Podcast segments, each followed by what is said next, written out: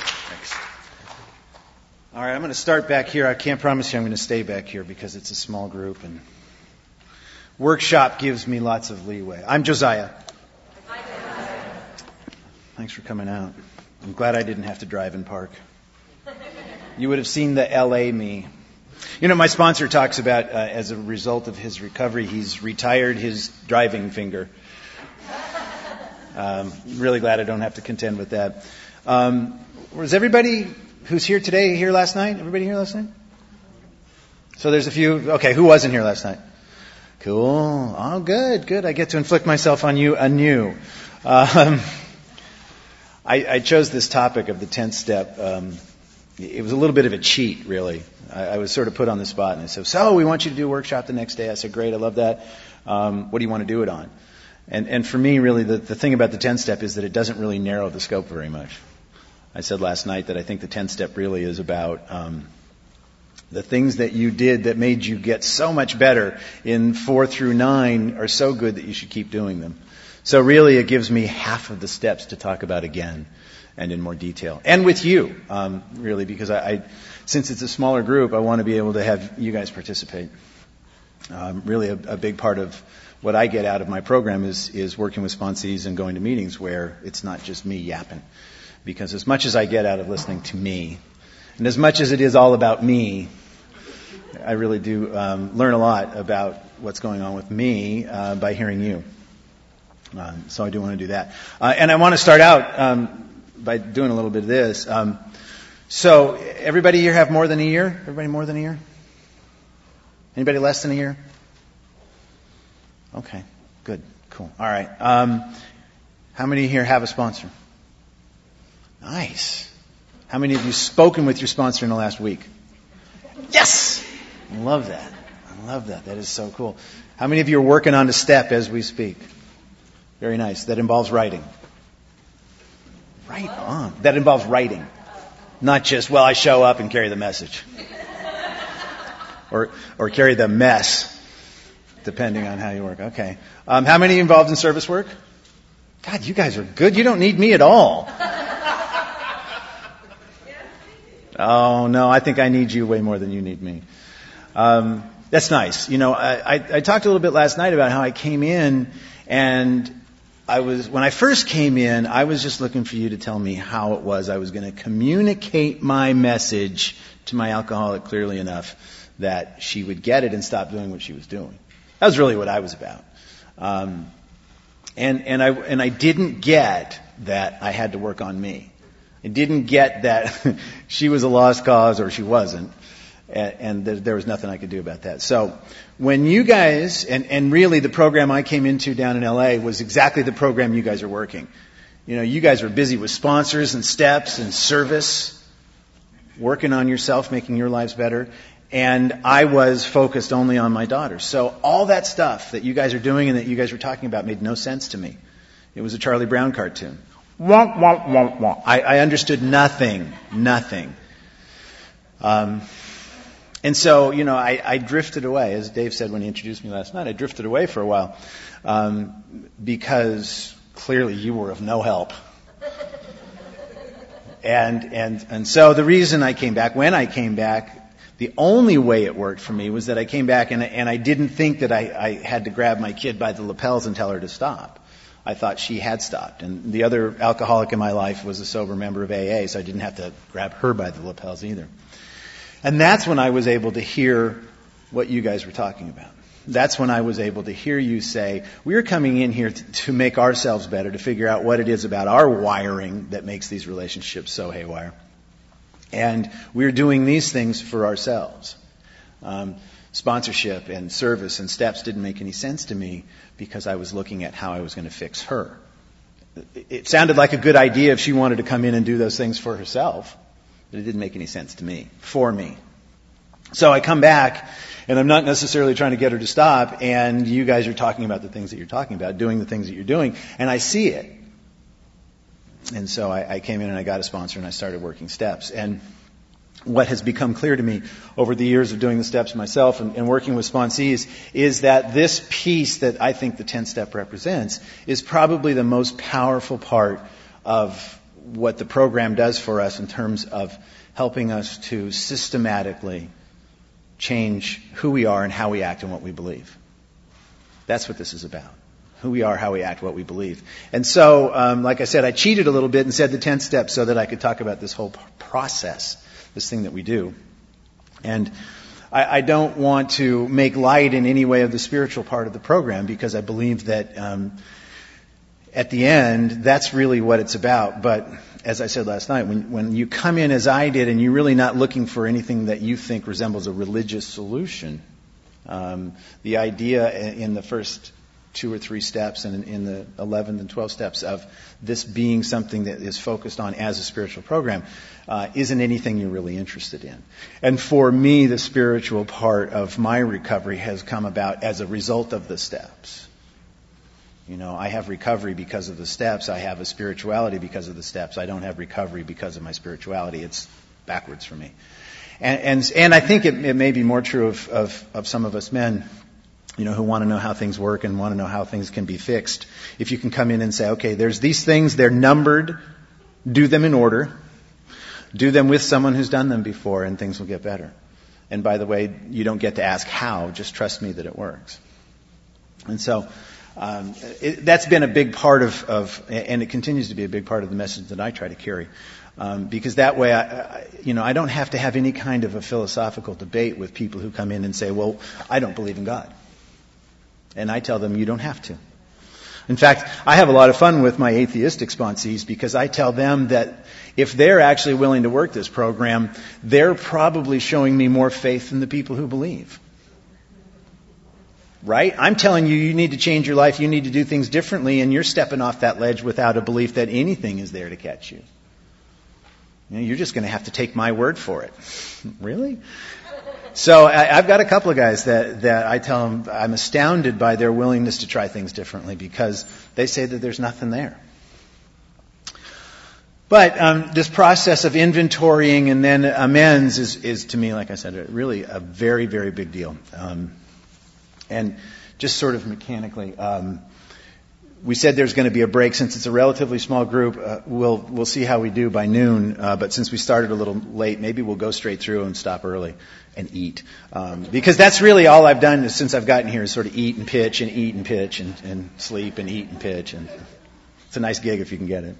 Uh, by the way, thank you to Reflections in the committee for your generosity. You have fed me well, even if you don't know it. Um, and thank you, Dave. Thank you. Thank you, guys. Um, new discoveries in the culinary greatness of the Portland environs. Um, and just enough Starbucks that I don't fall into a pancake coma. um, yeah, I, I, really believe that um, one of the one of the features of being an Al-Anon is is this tendency to have this really bright spotlight focused on an alcoholic. Al-Anon's an interesting program because to qualify for it, there has to be some sort of a train wreck personified by another person in your life, right? The only requirement for membership is that there be a problem of alcoholism in a family member or friend, right? Somebody's life has to be a train wreck in order for us to get here. And that, and that has to matter to us. Because if you didn't care that somebody's life was a train wreck, it'd be like that guy at the freeway off ramp with the sign. You drive past him and you forget about him. So somebody's life's fallen apart and it matters to you enough that you're willing to spend a Saturday in an auditorium like this. And it's not even raining. I was told that this is Oregon spring. Come on down to LA, I'll show you some spring. Right now, in fact. I left 75 and sunny to come do this. Willing to go to any lengths. Man, I love you. Thank you. Um, but so really, it matters enough to us that we'll go to a church basement on a Tuesday night and sit in a steel folding chair and put up with each other. It, it, matters enough to us that we're willing to do the things that you guys just told me that you do to get sponsors and work steps and have service. Um, and, and, by the way, you know, the service that you're doing here to put this thing together is very impressive to me. Uh, just like the service that I see at home. Uh, it amazes me what people are willing to do for no other reason than that it makes them feel better. You know, and Um, I understand that because I get to do that in sponsoring men and speaking and things like that. And you know, I, I love it when the men that I sponsor thank me and just are so amazed, and I don't know how you do it, and you take so much time. And I, I try to tell them, you don't understand. I get way more out of it than you do every time, and I do. I said last night that I have a meeting on Wednesday nights at my house of the men that I sponsor. People are constantly telling me, "Thank you so much for having us," and I tell them, "Really? All I do is open up the garage door and put chairs out. And a meeting comes to me. I don't even put the chairs out anymore. I just let them do it. a meeting comes to me. I don't even, I, I come out in my sweats. We sit down. We have a meeting. I don't have to drive. I don't have to park. Boy, today that would have been nice. So anyway, um, but like I said, this inventory process, in, in some ways, the scariest and most unlikely thing for an Al-Anon to do. We come in here, our focus is on someone whose life is a mess. And we're convinced, I was, and I think it's pretty true, that if they only fill in the blank, then we would be fine. Um, so let me get an idea. Are, is anybody here strictly because of ACA type issues? I grew up in alcoholism. Just because of that? A few of you. Okay, not many. Um, the, the rest of us, it's a spouse. How many for a spouse? Or a significant other? Yeah, there we go. Okay, a child. Oh yeah, we're we're the ones with the black belts, right? Um, it, when you're in ACA, it's a little bit different. You know, you grew up in it, and, and it's not as if when it's your child, you think, you know, if Julie would just stop doing that stuff and straighten her life out, she's such a gifted child. If only she, you know, that nonsense that you do. Um, in ACA, it's a tiny bit different. Um, but really, we know that we've got our focus on somebody else, and if only they would fix it, we would be fine. And then we come in here, and if you stick around for a minute, you realize that everybody in here who's doing the work is saying, I've got to fix me. And to me, in some ways, that is the most unlikely paradoxical thing of all. That even though that child of mine is ruining her life behind drug use and alcoholism and other really bad behavior, we won't even start about the tattoos and the piercings and the boys and ugh, all that. But if she would only stop that and act responsibly and behave herself and do just some basic things, then it would all be okay and I could go back to living my life the way I should. So now you're going to tell me I need to do an inventory and I need to work on my character defects. What? I'm outraged by that, right? But again, as I said last night, if I've, if I've really taken that first step completely and with conviction, then I realize that I'm powerless over any of that, no matter how wrong she may be. So I come in here and I figure out what my character defects are by taking a searching and fearless moral inventory. Okay, now for some fun. Who's done that? Okay. Who is not? Cop to it, cop to it. All right. Who's afraid to? Right? How many of us are afraid to because we think we won't do it right? Oh, really? God, that was my deal. I was afraid I wasn't going to do it right. How many of us are afraid to because we don't want to know what's there? There you go. See? Okay. Okay. How many don't want to because you don't want to have to fix it? Yeah. Right. Right. How many think you have a character defect that you're a nag? Nag. How many of you are a nag? You know, one of the things that I like to do with it, here's part of the reason the inventory process is really important because we're so focused on them as a train wreck we don't have a very good vocabulary. We're not very skilled at looking at what our stuff is. I could have given you a detailed inventory of my daughter's problems when I came in, but really had taken no time, didn't have any skills at looking at what my problems were, didn't have words for it. I said last night that one of the most powerful things for me when I first became a member of my men's stag home group was when a guy who looked from the outside like he had it all together said that he was a liar and a coward. And I had never thought of using that word to describe the man that I felt I was, but when I heard it, it rang like a bell. That's me. So part of what's really important in the inventory process and part of why it's a two-step process that involves telling it to someone else, hopefully someone who's done that kind of work before and has some experience with it, is that we start to get better at describing who we are. We know there's a problem. We're aware enough of the fact that we have to work on something ourselves that we're willing to do what we're doing. We don't always have great words for it. One of the things I do when I work with the men that I sponsor is they'll call me up and say, I'm effed up.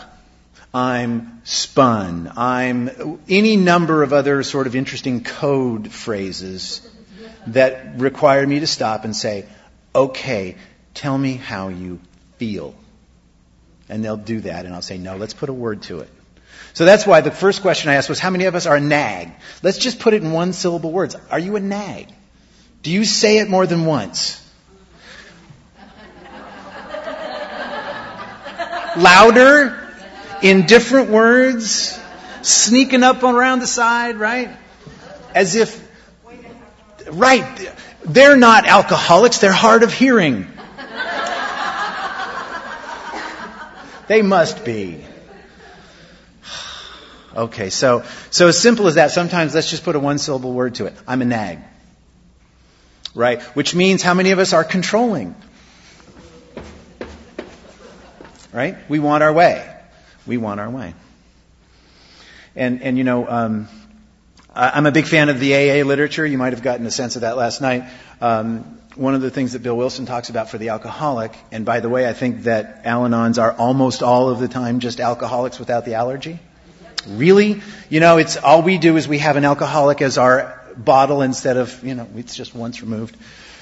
Uh, and so, a lot of the insights that the alcoholics have about themselves are very helpful to us. They did the field research for us and got arrested and beaten up and fired and divorced for us.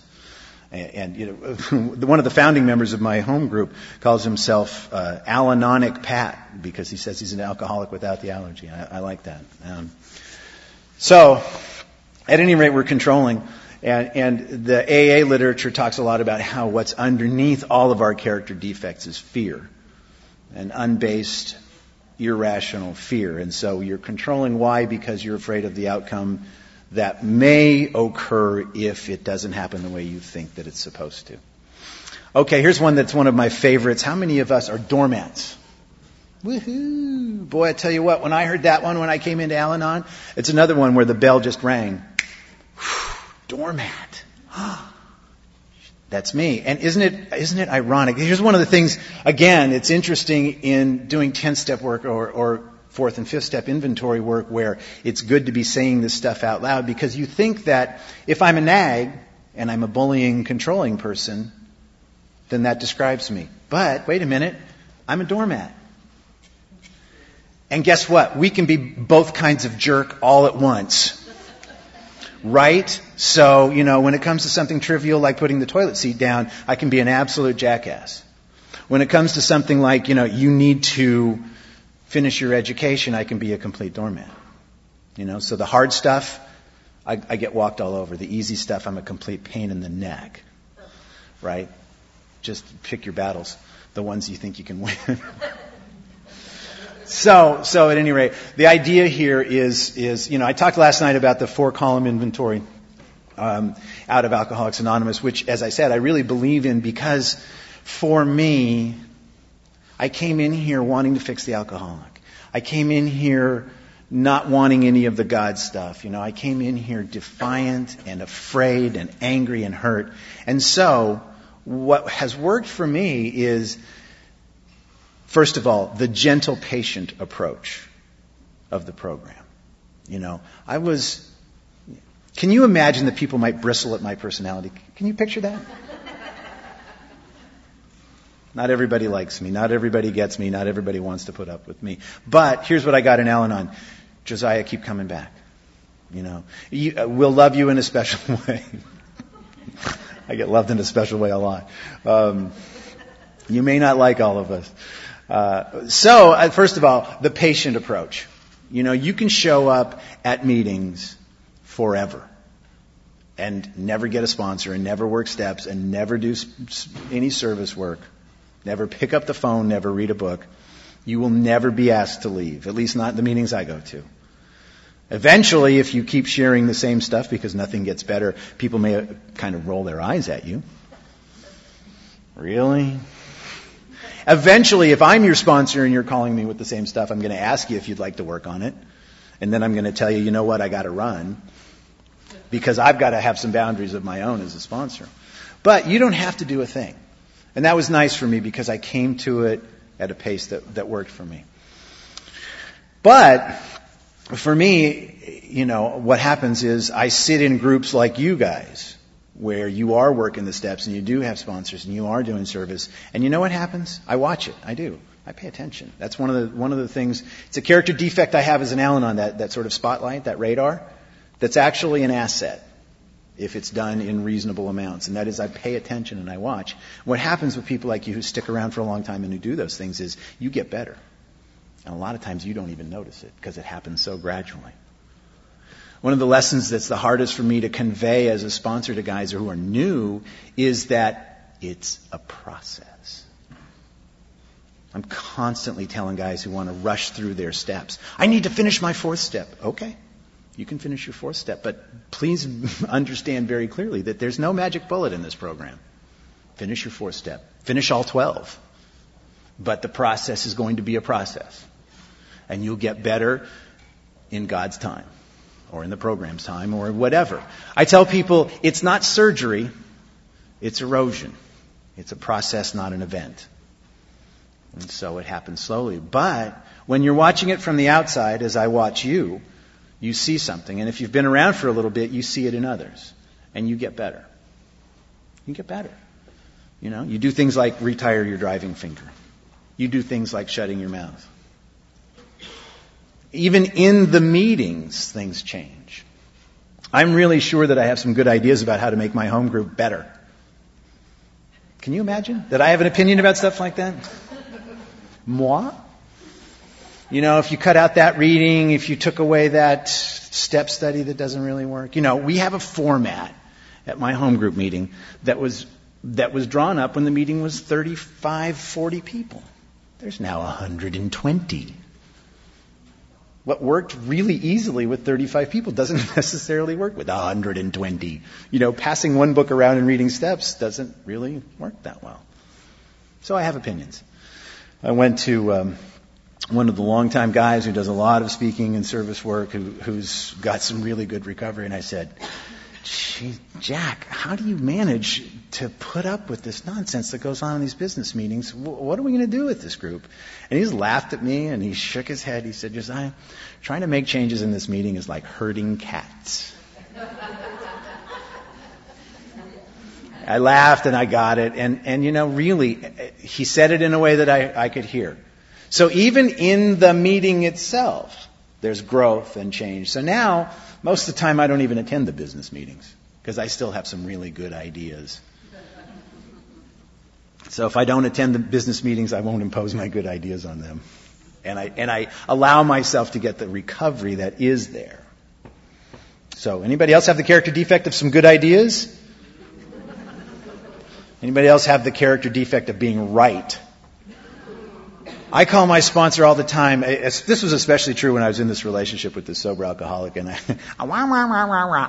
and then when I finally came up for air, he would go, "Josiah, you're right." now what? Right, now what? So what? So what? You're right. Go back to the first step. Of course she should stop drinking. But guess what? She's not necessarily going to do that. So, um, what I what I go about the business of doing um, in in my inventory, whether it's a four column inventory or it's a ten step inventory, is trying to get an idea of, of what it is I'm doing. Who journals? Anybody journal? Yeah.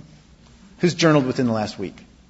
Nice. You guys are good I used to hate hear people, hearing people at meetings talk about how they wrote, because writing was the one piece of, of this stuff that came last to me that I hated the most. I'm better at it now. I made a New Year's resolution a couple years ago to write, and I write at least once a week, but I hated it. Um, one of the things that's valuable about it for me, and, and I think is valuable for the men that I work with, is that we have a tendency not to want to look at this stuff, you know. And those of you who raised your hands and said you didn't hadn't done an inventory and didn't necessarily want to do one, I can understand that because I never wanted to know. But really, it's important for me to understand what I'm doing, or not doing, as the case may be, but what the behaviors are.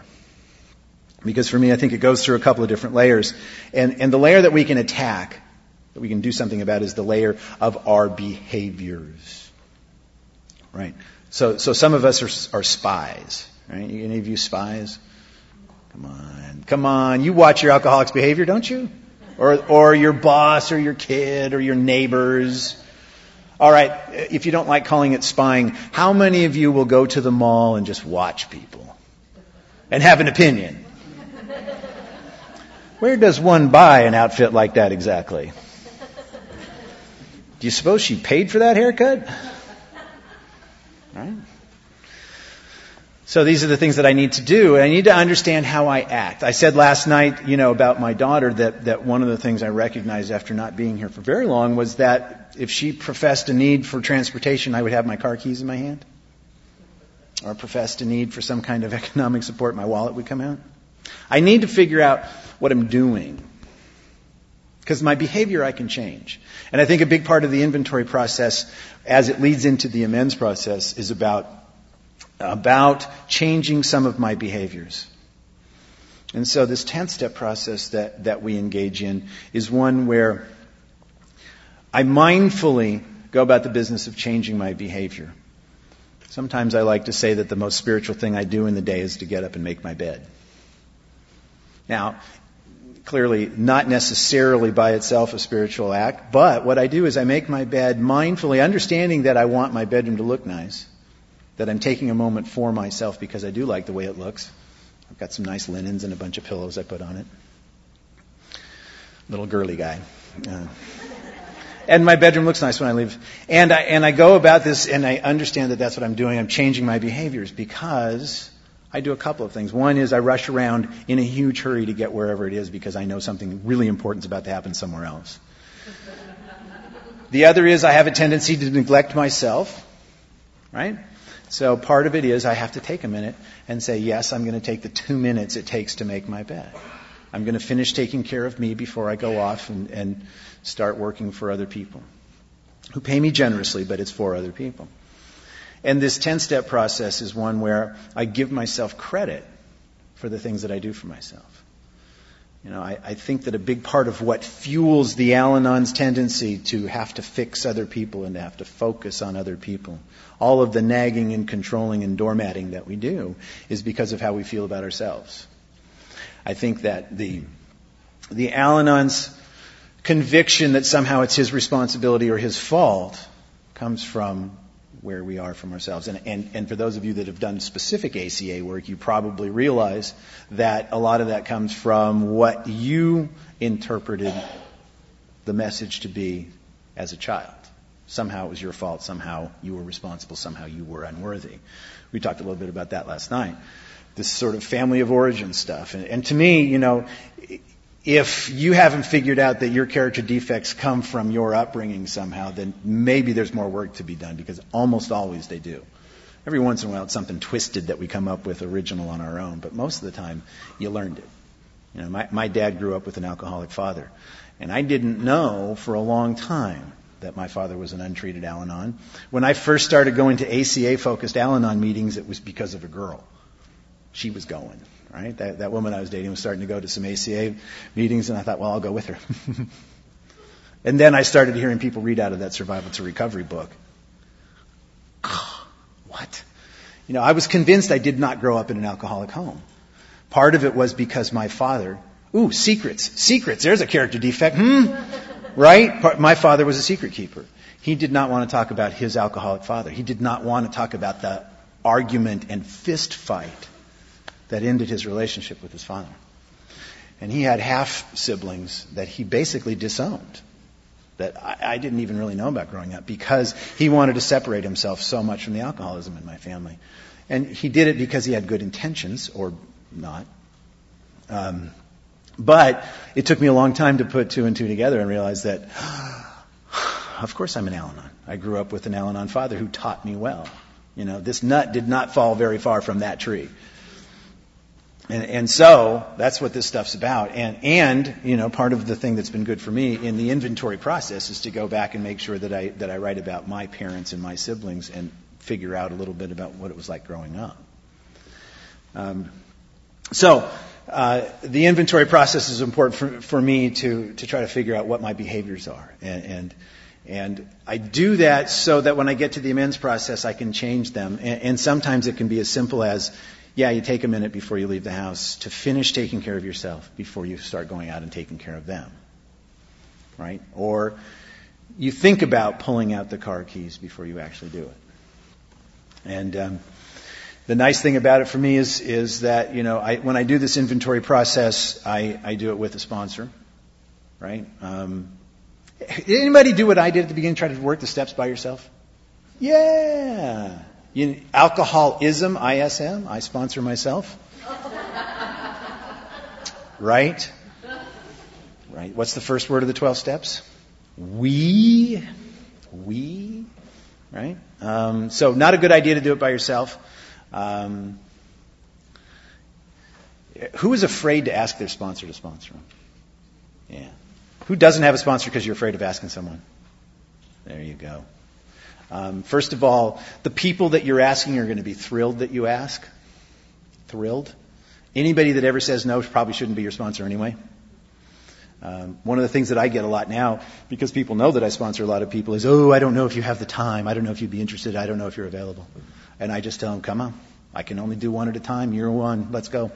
Um, but yeah, um, the thing about it that I like is is that I was so afraid, and anybody that I've ever asked, and I've had several because I've had them die and get locked up in insane asylums and get fired and move out of state, and I'm apparently bad luck, but um, they almost never say no. They're thrilled to be asked. And if you're afraid, if you don't want to make that commitment, if you feel like you're asking someone to marry you, then um, just ask them to be your temporary sponsor. Simple. Just ask for a temporary sponsor. Or call them up and don't really say anything for a little while. Be coy. I've got a couple guys that call me that are like that. Couple of guys that ostensibly have other sponsors call me anyway. So, but but the the important thing is not to be afraid to talk to someone else about it. Um, the, the secrets thing is such a big deal. You know, I think alcoholism wants you one on one. Alcoholism figures that if it's a, you know, it's a fair fight if it's just you and it. It can take you. Because, because the power of alcoholism is compounded by our shame. We are convinced that somehow we should have been able to fix this, figure it out. Somehow we're the only people who have this problem, right? How many of us believe, come on, don't you believe that? I believe that with all of my heart and soul, that somehow I should have been able to fix it. There's something broken about me. And, and maybe, I don't know, I don't know, ladies, maybe it's not fair for me to say this, but, but maybe it's a little bit of a guy thing. You know, guys fix stuff. And here's another one you'll be shocked to learn. I'm not a fixing guy. I don't really, you know, my tools are in a little drawer in my kitchen. Some of you women have more tools than I do. I've got a hammer and a pair of pliers and maybe some scissors or something that are pretty dull. I'm not a fixer guy. Um, I, I bought some property recently, and, and people kept asking me, "So you're gonna?" I, I said, "It needs a lot of work." And they said, "So you're gonna do some of the work yourself?" I said, "Me? Yeah, I'm gonna do some of the work myself. I'm gonna pull out the checkbook and pay the guy." And my family's appalled. My family, you know, my brother built his house, and you know, my father helped him, and my mother's got a huge workshop. She's an artist and a sculptor, and even my sister has replaced her own kitchen sink. And I'm just not that guy. Um, and so, you know, what I have to contend with is the idea that somehow I should be able to fix stuff, and I know that I don't and can't. And, you know, as, as I've grown in my recovery and as I've gotten older, I've really come to embrace the fact that I really don't want dirt under my fingernails, and that's okay. Um, that's just that's just the man that I am. It's who I've become, and, and, you know I'm confident enough in my abilities and in my manhood and everything else that I do that that can be okay today. But but coming in here with an alcoholic daughter, um, I was pretty sure that somehow I should have been able to prevent that, to fix it, to cure it. I was pretty sure it was my fault because, you know, I shouldn't have left their mother when they were so young and whatever. All that stuff. Somehow it's my fault. You know, completely disregarding the power of alcohol and drugs to capture someone. Completely disregarding that there's a hereditary component and there's a grandfather lurking in the background who had, had alcoholism. You know, and of course, the interesting thing for us is here we are believing that we're horrible, terrible people. Oh, we're so bad. And yet, that notion that it's our fault and we should have been able to fix it is one of the most arrogant ones you can have. We have this upside down kind of arrogance. Anybody define arrogance as a character defect on your inventory? Not me. Yeah. Um, so, so, right, you know, we talk a lot about humility in our program, and it's a lot about that. Sometimes it's about just letting yourself off the hook. I know that um, I was talking to one of the guys who comes to my Wednesday night meeting this past week, and uh, he's got alcoholic sons, and he's had to learn to keep his hands off. And so he's got a kid right now who is apparently going to school and doing reasonably well in school, but clearly still drinking. And he is so uncomfortable with just letting that boy be. I feel like I'm ignoring him. I feel like I should be doing something else. And so, as we change our behaviors, we have to learn to get a little more comfortable with it. And, you know, he's another one who wants to fix it. And, and so, uh, as I said, what we do is we identify behaviors in, in the inventory. We also identify some of these beliefs. You know, for me, I could identify the nagging and the arrogance and the doormat stuff, and I also had to understand that the reason that I did those things was because of what I felt about myself. Somehow, I wasn't a good father. Somehow I wasn't a good person. You know, my behaviors in my relationships always come down to the notion that this is the only woman who would ever want anything to do with me and I have to keep her no matter what. Right?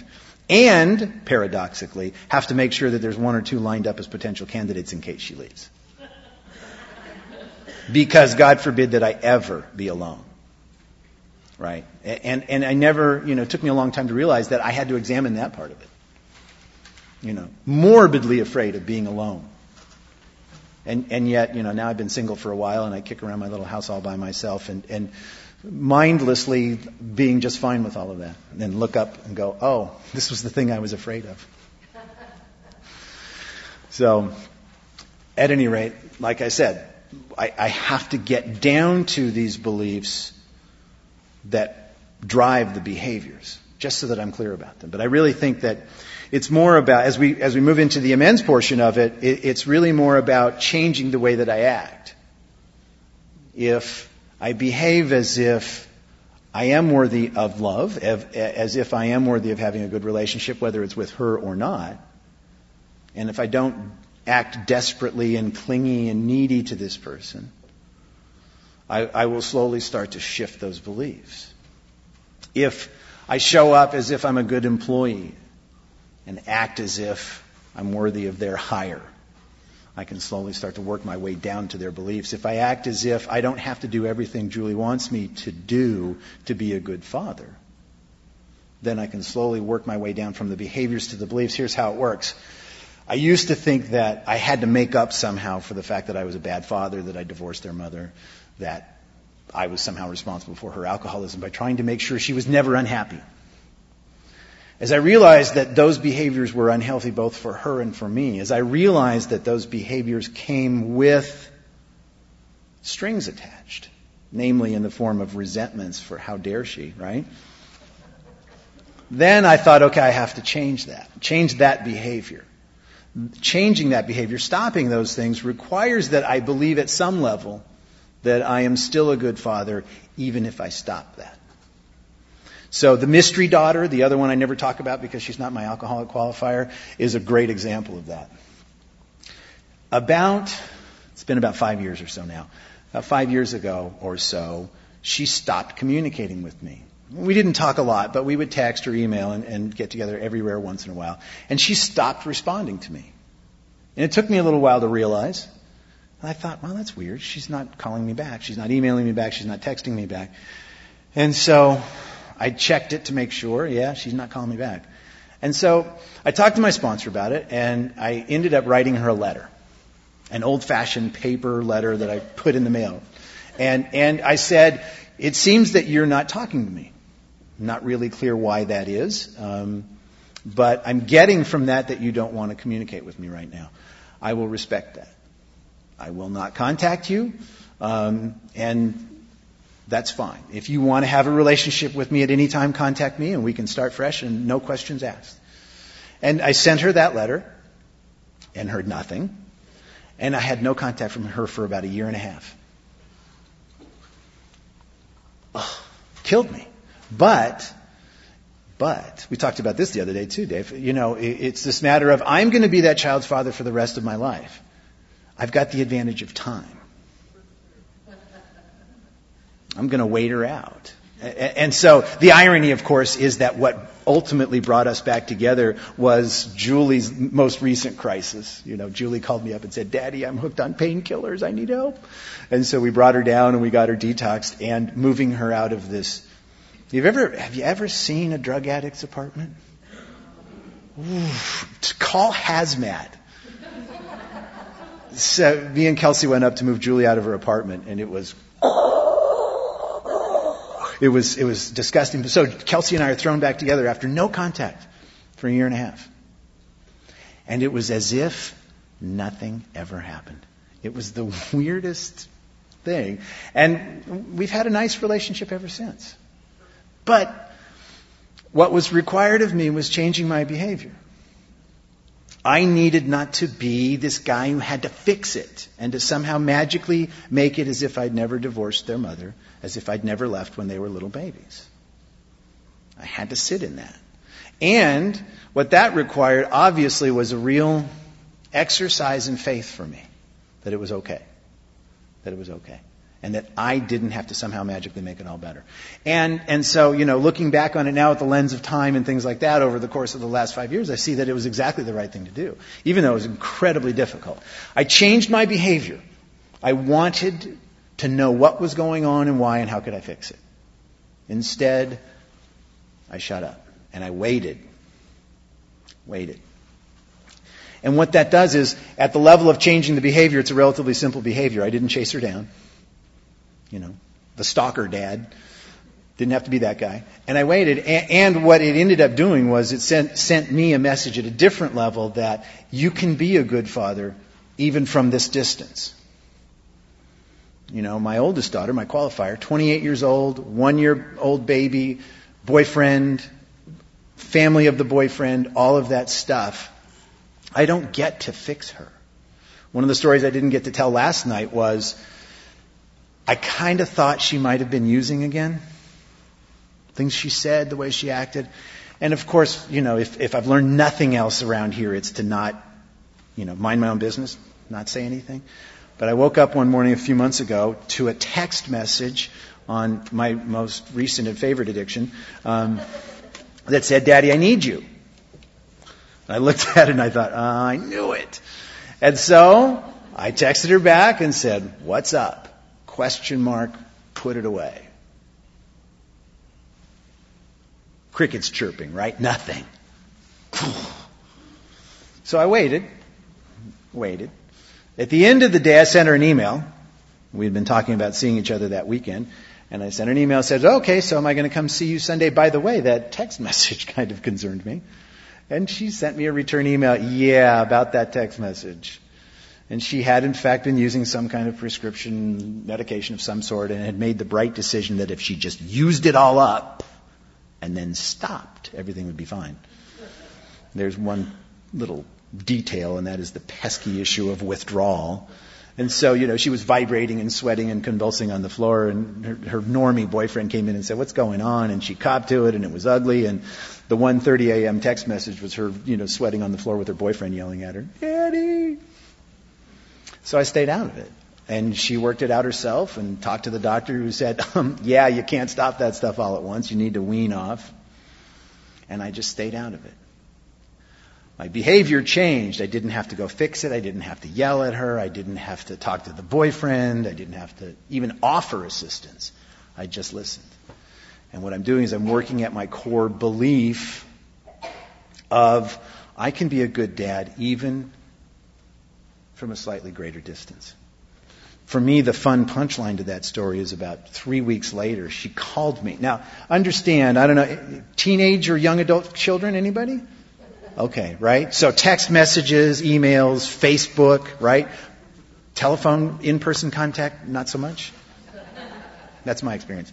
I'm great Facebook friends with my kids. I know more about their lives because of Facebook than anything. Whatever. Um, so, so, but she called me. So it's a pretty shocking event by itself. She called me, Daddy, guess what? What, honey? I got a prescription for medical marijuana. Um, great.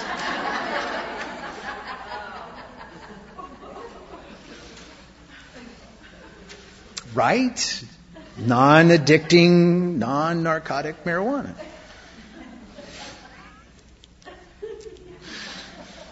So I, I get to change my behavior. I, what did not happen is, what? Right? No screaming matches. No real, and, and the nice thing is that when you change your behavior consistently, persistently, over a course of time, the worry inside that's, that comes from that place of, oh my God, you know, the, the little person under the, the burning building with the safety net, that thing that we do, that starts to change because here's what I believe. As we change our behavior, the world changes its, what comes back to us changes. So, instead of trying to fix her all the time, instead of trying to make myself okay and more comfortable by trying to manipulate what she does, I stay back. And instead of the sky falling, as I'm convinced it's going to, things sort of eventually work out. Not in the way that they should, but they work out. And, and I start to have the experience that I don't have to have things go my way in order for things to be okay. So that when I get that call that says I've got the prescription for medical marijuana, I think, okay, it's gonna be fine. I roll my eyes and I shake my head. I can because I'm on the phone and she can't see me. That's just my little thing. But it's fine. It's truly fine. And, and so really what happens is we change the way that we, that we react to our world and we get different messages that come back. And, and this is really big for those of us that grew up in any kind of chaos or madness or drama or scary violent stuff as children in alcoholic homes. And the messages that came to us were of one kind. And now we're adults. We have some, you know, control over at least ourselves and our environment. I'm constantly telling men that I sponsor, you need to be an adult participant in this situation. What's going to happen if? well, if you don't want that, you can say no. You can leave. You can walk out. You know, remember that. You're an adult participant in that. What if she, then don't. And so, that's what happens to me is I get to be an adult participant in my relationship with my daughters. And this is, I hope it's clear, this is a result of sort of the 10th step issue of, you know, figuring out what those character defects are, specifically the behaviors, changing the behaviors in the amends process, and having that sort of trickle down and erode away at some of the beliefs.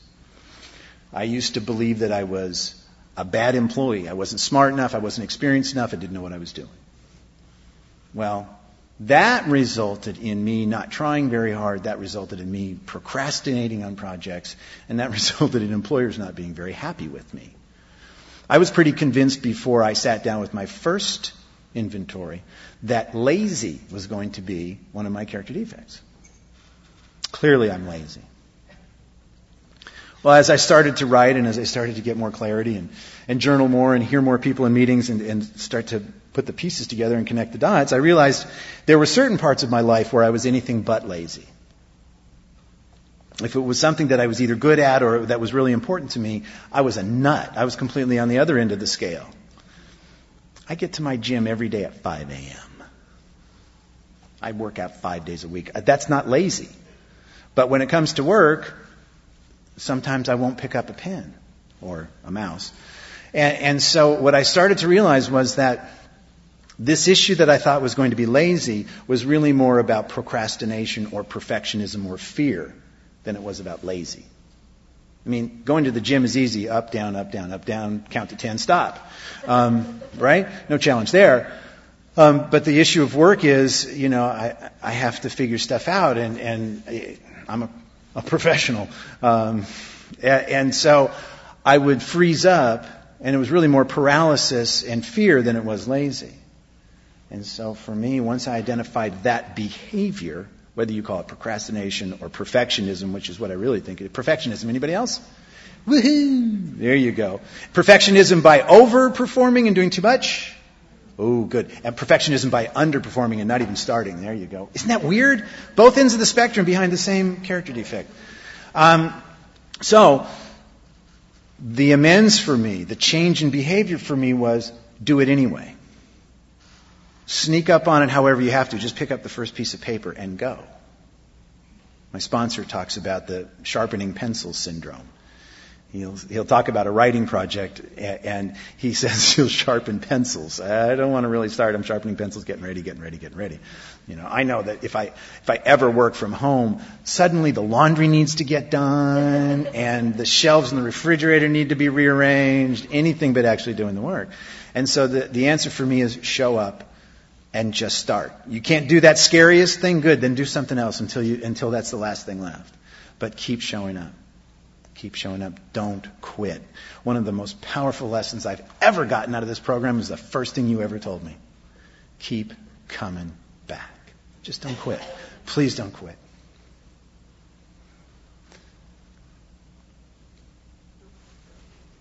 I'm a quitter. And the only reason that my life has turned around as much as it has in my recovery is because I've learned that no matter what, I don't quit. And, and of course, we've got to we've got to temper that because a lot of times, you know, how, how many of us have hung on to a relationship way past its due date? Oof. That bad boy had an expiration date a long time ago, and it's smelling the place up, and we're hanging on to the back, sparks coming off. I mean, that's what happened to me in my last relationship. You know, she called me up and says, "I'm done," and I've done some inventory work on that. I realized, ooh, boy, we were done. Um, but but as we noted with the perfectionism issue, either you work too hard or you don't work at all. This is one where, you know, I've got to not quit. I, have got to know when I'm, you know, flogging a dead horse, but I've got to not quit. And, and so my, my work life has turned around because I just remain willing to show up despite the fact that I'm scared to death. And so what has happened is the simple behavior of continuing to show up and do my job is, is what the amends was for me. I talked about it a little bit last night, you know, trying to go to the former employer and tell him I was sorry for being such a worthless worker. And he looked at me, you know, like he had no idea I had three eyes or something. Uh, but the answer is that I show up today in the job that I have that's got nothing to do with that one and, and act like the employer I should, employee I should have been then. That's the amends. That's the change in behavior. And what happens when you do that is that your employer says, wow, you keep showing up and working hard and doing good for us. Thank you. I'm in the job that I'm in today because my current employer saw me at my last job, working hard and caring about what I did. And he said, Well, I want you to work for me someday. I want the people that work for me to have three assets. I want them to be nice. What was it? Be nice, work hard, and I don't remember the third one, but, but three things that he thought he saw in me, and I was shocked. I thought, wow, really? Smart, be nice, and work hard. And I thought, wow, Okay, great. I, I, don't know where that happened, but it sure wasn't the guy that I was when I, you know, first became a working man. Um, so, again, this is part of that process, the amends, the, the inventory through amends process. And it happens in a big way when we do a four step, but it can happen in the smallest of ways as we do 10 steps.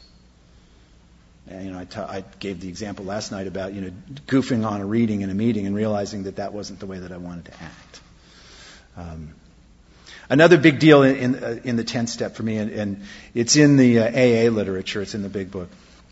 And, and, it's a really important one for those of us, and, and I think it's really common in Al-Anon's where a lot of our Al-Anon behavior is driven by this conviction that we're not good enough, that we're somehow not trying hard enough, and that we're not worthy.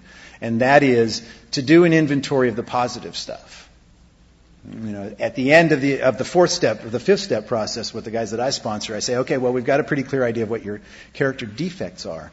Now I want you to write a list of your character assets. And that's a really tough one. How many of you guys have done character asset work? Nice. How many of you had trouble coming up with any? Isn't it interesting? Isn't it interesting? Here we are, you know, really the best intentioned of people, trying really hard. We're not the ones getting drunk and getting arrested and, you know, thrown up in the bushes. And yet here we are going, oh, yeah. And I tell people, I sit with guys that I sponsor and I say, how about courageous? Here's a guy doing a fifth step, a man talking about how he feels and what's wrong with him and all that stuff, sharing it with someone else. How about courageous? Anybody come up with that one, courageous? Anybody, who doesn't believe that about themselves? nice. Okay, good. Because I do. I, I, see it all the time in, in people in meetings and, and the men that I sponsor. Absolutely stunning courage and honesty, right? Yeah. Um, so it's really important to come up with those character assets and to do it on a really regular basis. Um, in, in, the big book, somewhere around page 86 or 87 or 88, Bill talks about, you know, reviewing the day at the end of the day and trying to get straight where we've made mistakes, but also taking stock of the things that we've done right. Um, really important because I think a big part of what we do is, is we build self-esteem. We, we change how we feel about ourselves. And that's a big part of this 10-step process. Um, we're at a point where we've been going for about an hour. Should we take a little break and then you guys um, ask questions or throw things at me later? Should we do that? Yeah. All right. Let's do that. Good.